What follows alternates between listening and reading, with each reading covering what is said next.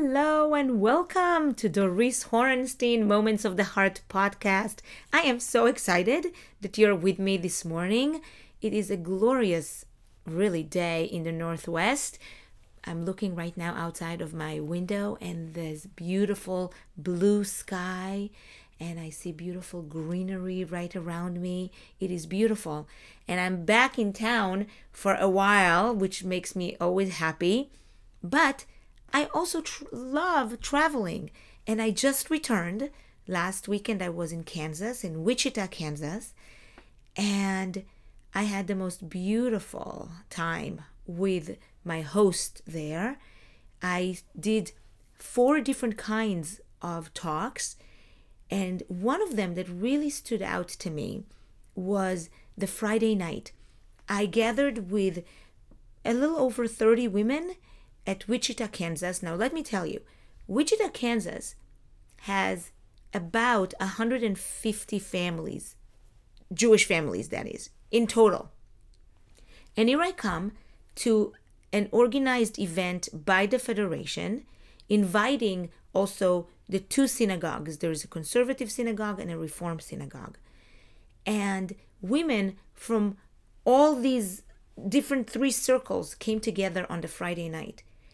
And it was such a meaningful time to be with them because this past Monday, after my visit, they had a very, very important decision to make regarding their synagogues and their buildings. You see, they were in two different synagogues and they had a decision to, they had a decision to make to close one building down and having joint services under one roof. And you know how hard it is sometimes to let go of what you know and looking forward to something that you don't know for sure how it's going to be. And I saw the pressure and a little bit of anxiety of the women not knowing how the vote will actually turn out, but hoping that the community will be more united. And it got me thinking about how we always say two is better than one, right? In the book of Genesis, we say, "Lo tov eheyot adam levado." It's not good for a person to be by themselves. And it's true. You know, you want to have people around you. The concept of a community, the concept of being together with other people is ingrained in, in Jewish thought, right? That's why we have a minyan, a quorum of ten people, because one person by themselves is, is, is not really living Judaism to the most that it can be. So having more than one is always good. But does it have to be in buildings? It got me to th- thinking on so much, you know, of our life is into the physical aspects. And we forget the spiritual aspect of being together and how sometimes coming together under one roof actually creates a stronger community. I see that in, in, in our in my own city. There is so there are so many communities, Jewish organizations, that sometimes it's hard for a person to be involved in more than one or two. And I remember my daughter, when she went to college, she met a young man who became her boyfriend for a few months. He was the same age as she was, and they went to different synagogues. And they never met each other because the synagogues did not do as many gatherings. And so I was thinking, you know, it is nice for people to have their own place. But then when do we actually bring people together?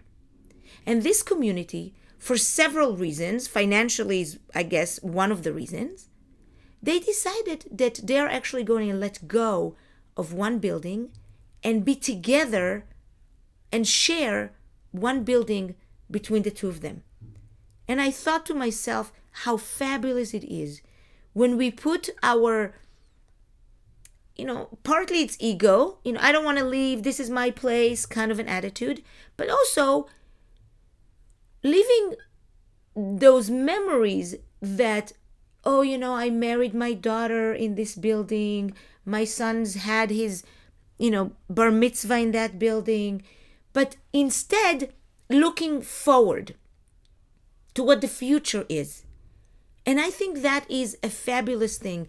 The letters, when we think about letters in Hebrew, right, the first letter that started the Torah is the letter Bet. And if you know how the letter Bet looks like, and I'll try to visualize it for us right here, it has one side that is closed and one side that is open. And the one side that is closed is, is on the um, right side of the letter. And Hebrew is written from right to left. So that means as you are writing it, you are opening that letter to what comes after. I hope that that makes sense. If not, email me and I'll draw for you a bet so you understand how it looks like. But what is the point in the first letter written with the letter bet is that sometimes what happened, what was before, is not the focus. The focus is what is going to happen in the future. Now think about that for yourself for a second, right? How often do you look at your life and you only look back and you say, oh, you know, this is what I'm used to. This is what I did all the time. This is, this is what I'm familiar with. And here, what I saw is an opportunity for people to look at the future that is unknown. Yeah, it is unknown. You don't know if they have both groups under one roof, if there's not going to be uh, a learning curve. And I bet you there's going to be a learning curve, right? You put people together, there's going to be adjustment. But they saw that what they must do is focus on the future and not on the past. What a great lesson it is, isn't it? I just love that. I just love that. Because I think that eventually will cause a stronger community.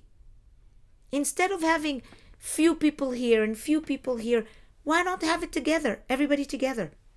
And that Friday night, this past Friday night, these women were together and we shared a beautiful activity about blessings. And the word for a blessing in Hebrew is bracha. And the word for a pool, like a swimming pool in Hebrew, is brecha. And the only difference is, is there is the yud inside of it.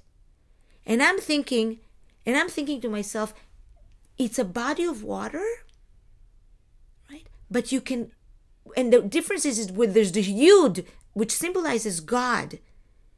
Inside of the word blessing, you put God and you have water all around you. And water, we know, is eighty percent of our bodies. And it's in the world, eighty percent of the of the earth, right?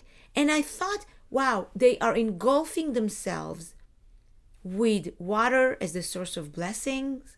We can look at water, by the way, in a very ritualistic way, right? The, the mikveh that we dip ourselves in, water as a purifying element. And so we did this beautiful activity where women share about their blessings and also learning from things that happened in their life that was not maybe very positive, but they got something that they were blessed because of something that may be negative that happened to them. As an example, I gave uh, the story with my sister who was diagnosed with cancer at the age of thirty-eight. And thank God she's alive and well now. But if you talk to her today, she will say that the cancer was a blessing for her. Why?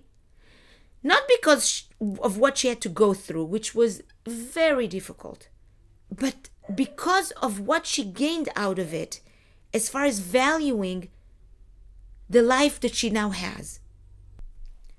So here is the message for you, that from everything in life, from everything that happens, I hope that you will find the glimmer of light, the thing that you can learn and say, it happened, good or not good, but this is what I've learned out of this situation, and I look at it as a blessing. And so that's the what I want to leave you today with. As we're going into Thanksgiving and, and being thankful and having a sense of gratitude, I want you to look at your life in the full picture of the things that happened, good or not so good, but then how can you make your life the best that it can be? How can you look at what happened in your life as a blessing to you today? I want to thank you all for listening to me. I want to thank the Kansas community for hosting me and being so absolutely fantastic. The concept of achnasat orchim, of welcoming the guest, was definitely practiced in this beautiful, small, and intimate community. And I can't wait to visit them again and to visit at your community. So if you're listening to me and you are from a different community everywhere in the world, and you say to yourself, I want Doris to come and help inspire us and educate us and be with us for a weekend, I will be delighted. So let's be in touch. Again, you're listening to Doris Horenstein, Moments of the Heart podcast. I am a, an educator, the turn into author, the turn into a speaker, and I am just loving what I do, and I hope that I will be in touch with you. So join the family, join our group, listen to the podcast. You can reach me on so many platforms on social media. Facebook is what I'm most active, but of course LinkedIn and Instagram. And don't forget to check my website, Doris Horenstein dot com. I am here for you. Be well. Have a fabulous, fabulous day. Make it the best day ever. Bye.